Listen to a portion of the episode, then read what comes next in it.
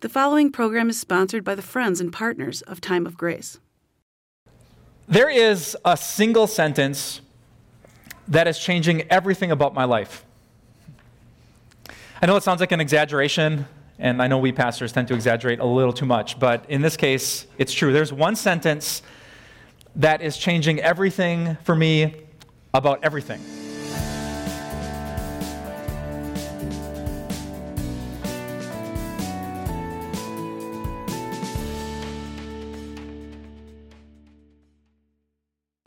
It is a life changing sentence, and I can't wait to share it with you. but before I do, I have to tell you about one thing. And that thing is the power of presence. I'm not talking about birthday presents or Christmas presents. I'm, I'm talking about the power of the right person's presence. When the right person is here with you, when, when they're present, that has the, the power to make you forget your problems. It has the power to change your emotions. It has the power to give you peace and happiness. Would you agree with me? The, the right person's presence has power. Which brings me back to my sentence. Three words, nine letters, one sentence to change everything. Here it is. Are you ready for it? My sentence is God is here. God is here. and if you're not smiling just yet, I, don't think you heard me right. I, think maybe the homonym messed with you a little bit. I didn't say God, like lowercase g. I didn't say God, you know, officially the, the big guy upstairs. I said God. like caps lock God. Just so you get it, I want you to write this down that God is here. That is the simple sentence that if you believe it and if you remember it, it will change everything about everything. But, but I got to warn you, the sentence is not so simple. Actually, to believe all three of those words at the same time is one of the most difficult spiritual things that you will have to do. And that's why today I, I want to drill this sentence down into your heart until it, it plants this little seed that I pray for the rest of your life grows into happiness and peace and joy until you can say with King David, In your presence, God, there is fullness of joy. At your right hand are pleasures forevermore. And the good thing is, is that today I have a Bible story to help me. Well, 4,000 years ago, there was a man from Jesus' family tree who stumbled across that sentence. He didn't know it before, but God gave it to him on, on a silver platter, and it instantly changed him. It changed his emotions, it changed his heart, it changed his soul. And today, as we study that story, I hope that you can come to the same realization that God is not there, that God, a big, beautiful God, is actually right here. So let me take you back about 4,000 years to one of Jesus' most famous relatives, a man named Jacob. Genesis 28 says this Jacob left Beersheba and set out for Haran. That is not a very exciting sentence in the Bible, is it? Until you remember why Jacob is leaving Beersheba and setting out for Haran. Do you remember the story?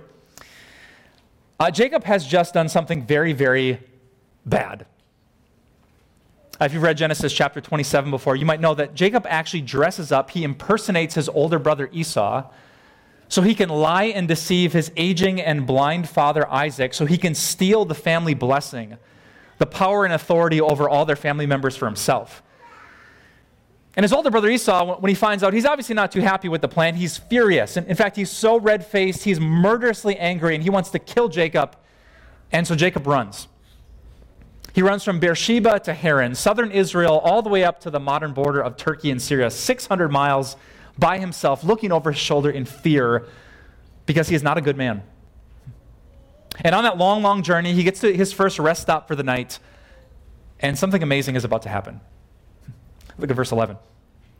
It says, When he, Jacob, reached a certain place, he stopped for the night because the sun had set. Taking one of the stones there, he put it under his head and he lay down to sleep. It says Jacob reached a, a certain place. And actually, it's going to be really, really important to understand this Bible story. The, the word place appears six times in the original version, the original Hebrew of just these 12 or 13 verses. And it says certain place in this verse because it's not really a special place. Which is really important because I would guess that most of the places where you spent the past week were just like that. They weren't Instagram picture places. They weren't, honey, slow down the car. This is it. They were just places. They were just workplaces and home places. Like if I, I could have tracked your GPS locations, there probably wouldn't have been many amazing places where you spent the last week. Is, is that true? Like your apartment, you know, second door on the right, or the third floor, kind of smells like the last tenants. That, that's your place. Uh, or your house, you know, the people driving by don't slow down the cars and get out their cameras take a picture of your house because it's just a house on a street in another neighborhood. Maybe your locker, you know, standard issue, one of a thousand in the school. Some freshman's going to get it next year. You'll forget what number it was. Or just your office, your, your cubicle, 25 square feet of Monday to Friday indentured service, just your workplace. Just your backyard, just your driveway, just your jail cell, just your nursing home, which doesn't feel much like home. Just a soccer field, just a parking lot where you're waiting for your kids to get out of school. These aren't amazing, interesting places, they're, they're just certain places. Like your, your here isn't anywhere special. Except we're about to find out that in not so special places, someone very, very special likes to show up. Look at verse 12. It says Jacob had a dream in which he saw a stairway resting on the earth with its top reaching to heaven, and the angels of God were ascending and descending on it. There above it stood the Lord. And he said, I am the Lord, the God of your father Abraham and the God of Isaac. Oh, so good. I hope Led Zeppelin gives like royalties to the author of Genesis because it's the original stairway to heaven, right? Jacob has this dream and he sees this, this stairway connecting heaven and earth, connecting Jacob to God. And I want you to think about that for a second. What, what does a stairway do? Why do you have staircases or, or ladders in your home? And the answer is because it, it connects to otherwise disconnected places. Unless you have incredible upper body strength and a good vertical leap, if you didn't have a, a staircase, you couldn't get, get, upstairs to your bedroom, right? A, a staircase makes people who are down here accessible to places up here. In this case, Jacob sees this stairway, this ladder, and what, what's it connecting? God and him. This glorious place called heaven with this certain place called Luz. And I want you to notice who's up there. It's the Lord. Like all capital letters. This is a big deal in the Bible. This is the sacred name of God, the name of Yahweh. This isn't just a, a dinky God. This isn't an average idol. This is the one true, glorious, holy creator God. Uh, let me jump to verse 13 and 14. God says, I will give you, Jacob, and your descendants the land on which you are lying. Your descendants will be like the dust of the earth, and you will spread out to the west, and to the east, and to the north, and to the south. All peoples on earth will be blessed through you and your offspring. I am with you and will watch over you wherever you go, and I will bring you back to this land. I will not leave you until I have done what I promised you. Now, packed into those verses are five really good things that God says to a not so good man. I was thinking about that because last Sunday after church, uh, I met a couple of women who told me that they were raised in a church that, that taught them that God is an angry God. Were any of you kind of raised with that impression? Like they thought God was about rules and commandments and sins, and you better not sin, and you better repent, or you're going to go to hell, or else. And they lived with like this fear and judgment hanging over their head. And if that's your impression of what, what God is like, you got to remember this story. Because here's Jacob, who's, who's not better. He hasn't fixed it. He hasn't turned around his life. He doesn't have this amazing testimony of, I used to be a sinner, and then I met Jesus, and look at these amazing. Like the first conversation God has with him while he's still on the run, what does he do? He blesses, he forgives, he saves. He proves that he is a patient, loving, merciful, gracious God. Does God take sin seriously? Absolutely. Sin hurts people. Does God want us to repent of our sins, to change our mind about it? Absolutely. Is hell a real place where real people go? Absolutely. But, but God's greatest desire is not to judge or condemn or separate or exclude. His greatest desire is to draw near and love and save. When Jacob awoke from his sleep, he thought, Surely the Lord is in this place, and I was not aware of it. I just need you to highlight that little sentence there and stick it in your mind. The Lord is in this place, and I was not aware of it. He was afraid and said, How awesome is this place? this is none other than the house of God. This is the gate of heaven. Look how the story ends in verse 18.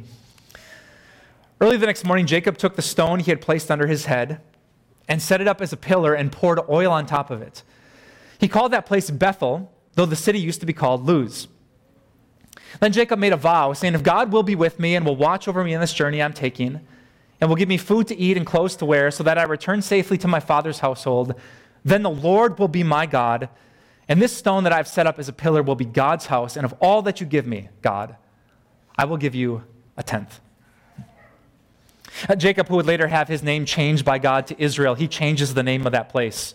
Like Luz, Luz, don't even know how to pronounce it. No, that, that's no place. We're going to call this place Bethel. And Bethel is, two Hebrew words put together. Beth means house, and El means God. This is the house of God. This, this is where God is. This is not just a certain place, this is the presence of God. That sentence changed Jacob's journey and it changed Jacob's life. And God wants it to change your life too. Mm, so, how do you do it?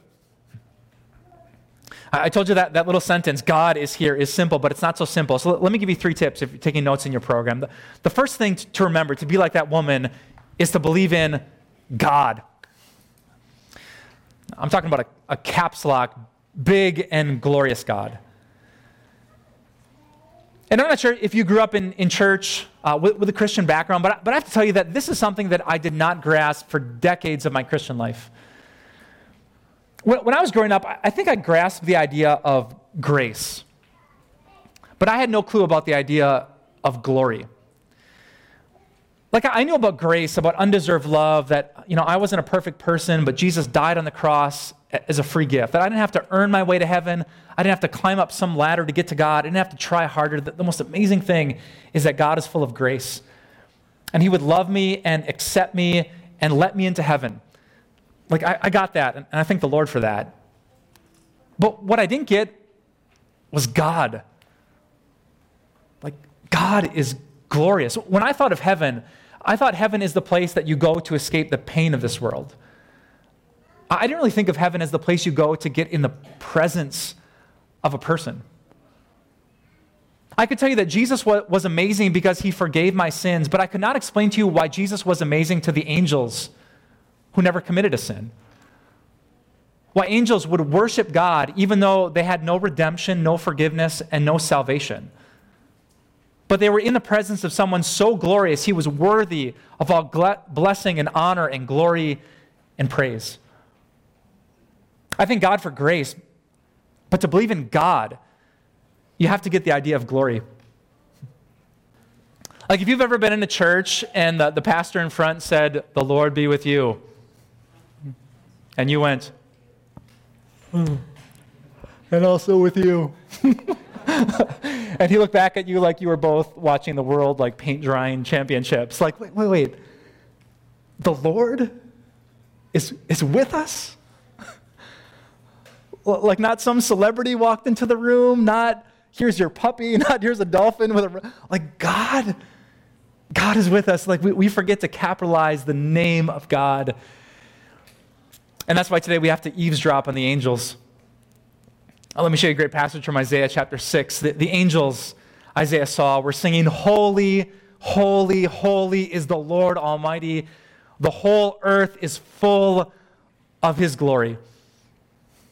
The angels are saying, if you want to remember what a huge deal is, you have so much evidence because the whole earth, not the whole church, the whole earth is full of his glory. Uh, see, in my, in my house, and I know I teach this a lot at our church, we have this little one word saying that just catapults our heart to the bigness of God. The word is this. Like, this is so good. This is so relaxing. This is so exciting. This is so thrilling. But this is just a small glimpse of that, of the presence of God. And every, every day, every day of the entire year, every good experience you have, if you don't just let that pass but you let that catapult your heart into the bigness of God. You'll leave the caps lock on and you'll believe not in God, but in God. Which brings us to word number two.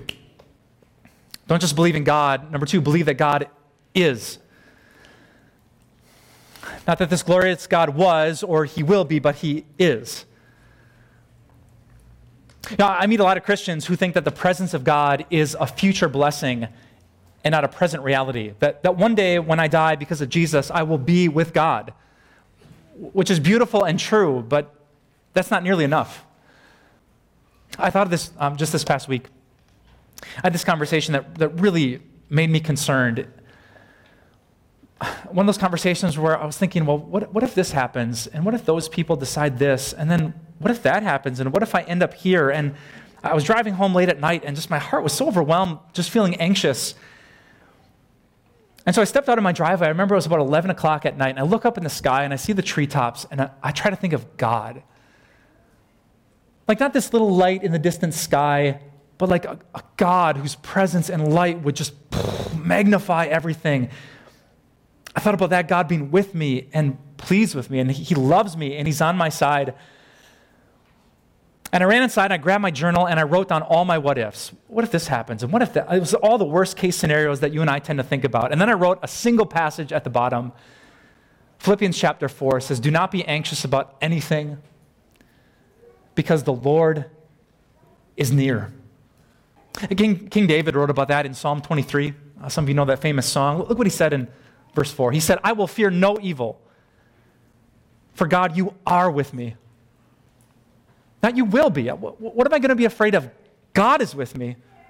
Not some dinky, impotent God, but a glorious, forgiving, merciful, powerful God. He is with me right now. And I want you to believe that. There's something that's making you afraid right now. There's a what if question. There's a worst case scenario that keeps you up at night. What if this happens with my business or my relationship? What if I get to court and the judge says that? What if our relationship doesn't survive? What if my kid gets sick and there's no easy cure? What if I can't pay these bills? What if I lose my job? What if something happens to, to dad or, or, to mom, to my husband, my wife, my son, my daughter? What if, what if, what if? R- write down all the what ifs if you have to, but then remember this God is. I will fear no evil, for you, God, are with me. Which leaves one last beautiful word. There's a big, glorious God. He is present. And finally, I want you to believe that God is here. He's not over there with those people, He is right here with, with you people.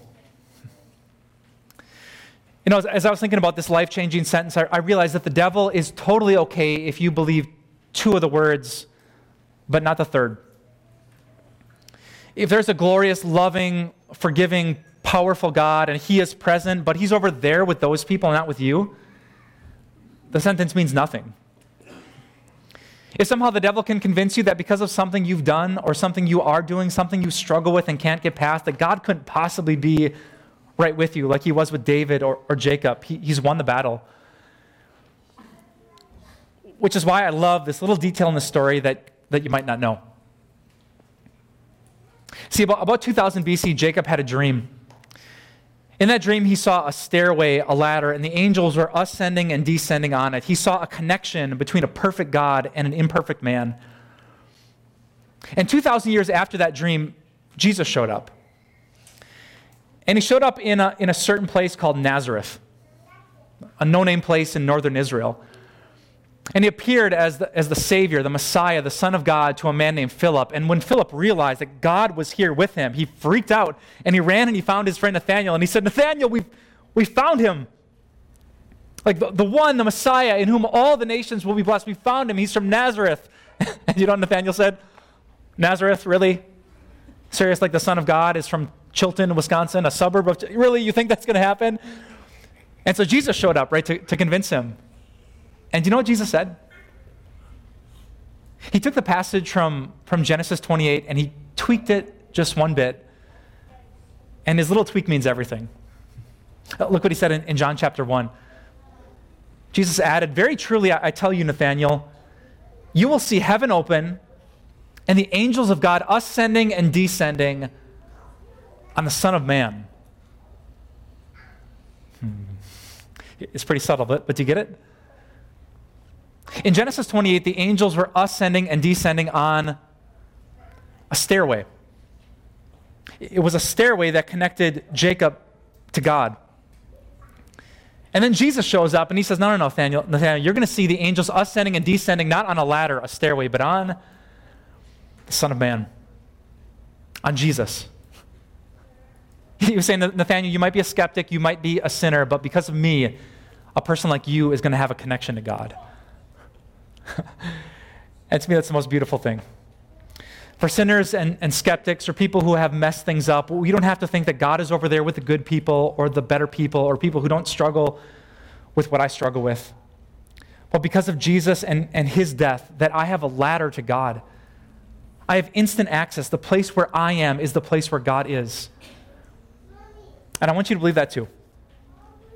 When you get into your car, your 2007 whatever Toyota that needs to be vacuumed in the back, that certain place, guess who's going to be there? God. And when you go back home and it's just an average home in an average place, guess who's going to be there? God. And when you have to, to check into to the doctor, to the hospital again, and you don't want to be back, guess who's going to be waiting for you in that room? God. And when you lose your job and you're working at a place that you would rather not be, this was not the dream that you had, guess who's going to be there? God. In the jail cell and in divorce court and wherever you go, guess who will be there? God. God is here. You know, many years ago, there was a British man named William Dyke who didn't see his bride until their wedding day. William had a terrible accident where he had lost his sight and he was blind, and many people thought his sight would never be restored. But it didn't stop William from meeting a girl and falling in love and asking her hand and planning a wedding. But in the process, he, he met a surgeon who said, I, I think I can get you your sight back. And so they performed the surgery and they planned actually to have his bandages removed on their wedding day. And so he went up to the front of the church and they took the bandages off, and the first thing he saw was his wife. But if you would have asked William, he, he would have told you he already saw her. He knew her. He loved her. And it's the same thing with you. And one day when Jesus returns or, or you die and go to heaven, the bandages will be taken off and you will see him face to face. But I wonder, way before then, if, if you won't say, I already saw him. I already knew him. I already loved him.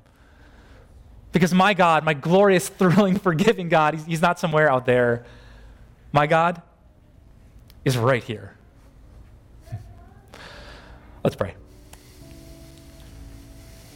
dear God, oh, you must be so amazing.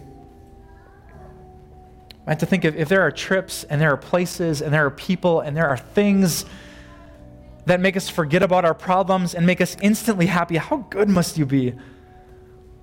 God, we're trying to see you, to seek you, to know you, to be captivated by your presence, but without you, we can't do it.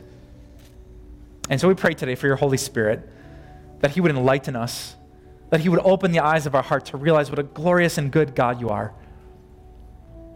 Heavenly Father, I pray that you rid us today of all fear, anxiety, nervousness, and worry. There is nothing coming up tomorrow that you are not bigger than and that you don't know about. And so I pray that we would not fall into the lie of the devil to think that we need to control it or fix it or understand it. Instead, if we would just believe the simple sentence, everything else would disappear. True peace, God, is not found in the absence of trouble, it's found in the presence of you. And so we pray, as the song says, that we would be more aware of your presence. Open the eyes of our heart, God. We want to see you. We pray this all in Jesus' beautiful name. Amen. Do you sometimes feel like giving up? Like the day to day struggle is too much? Do you feel like there's really no reason for you to get up and keep moving forward to embrace life every day? Our new book, God's Grace and Your Purpose Good News to Get You Out of Bed in the Morning, reminds you that God has very important work for you and that your life has meaning and purpose right now. Even when you're struggling, this gives you reason to get out of bed and face the day with joy and optimism. This book is our way of saying thanks for your support as we connect people to God's grace. So, call 800 661 3311, visit timeofgrace.org, or text TIME to 313131 to give today. About 10 years ago, the Bible changed for me forever because I went to Israel. And we're going back, and I would love to have you join us. Imagine sitting on the Sea of Galilee, reading the scriptures, and thinking about the Jesus who was powerful enough to calm the most violent storm. Imagine climbing up the Temple Mount in Jerusalem and seeing the actual place where your Savior died, and then journeying to the place where He rose from the dead for the forgiveness of your sins. We're going to spend 10 days in Israel in March of 2020, and we would love to have you join us. Watch the Bible go from black and white to color as we see the real places and think about the real events where Jesus Christ, our real Savior, gave us real life with God. I pray that you can join me and my wife Kim for this 10 day adventure that you will never forget it will change the way you read the Bible forever, and it will strengthen your faith in incredible ways. So join us from March 11th to March 20th, 2020, on this life changing experience. Call us at 1 800 661 3311 or email us at info at timeofgrace.org.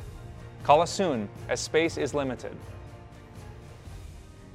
In the Gospel of Luke, Jesus talks about the incredible impact that earthly things like money can make.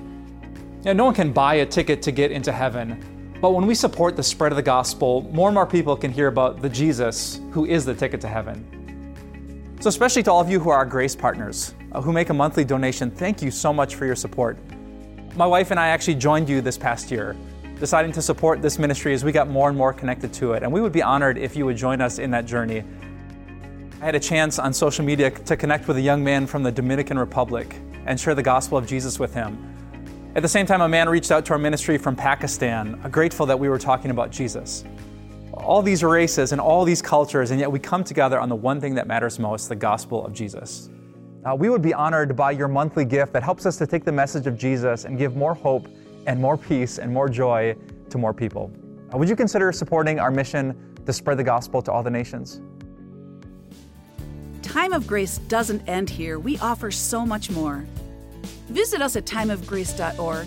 You'll discover resources to help you in your walk of faith. These include blogs, Grace Moment devotionals, and our prayer wall. You can also stay encouraged with our daily video devotionals. Connect with us on social media. Join our Facebook group where you'll meet a strong community of believers. Follow us on Instagram and get an inside look at our ministry. And if you need someone to pray for you, call us or visit our prayer wall. Thank you so much for your support. We'll see you here again next week.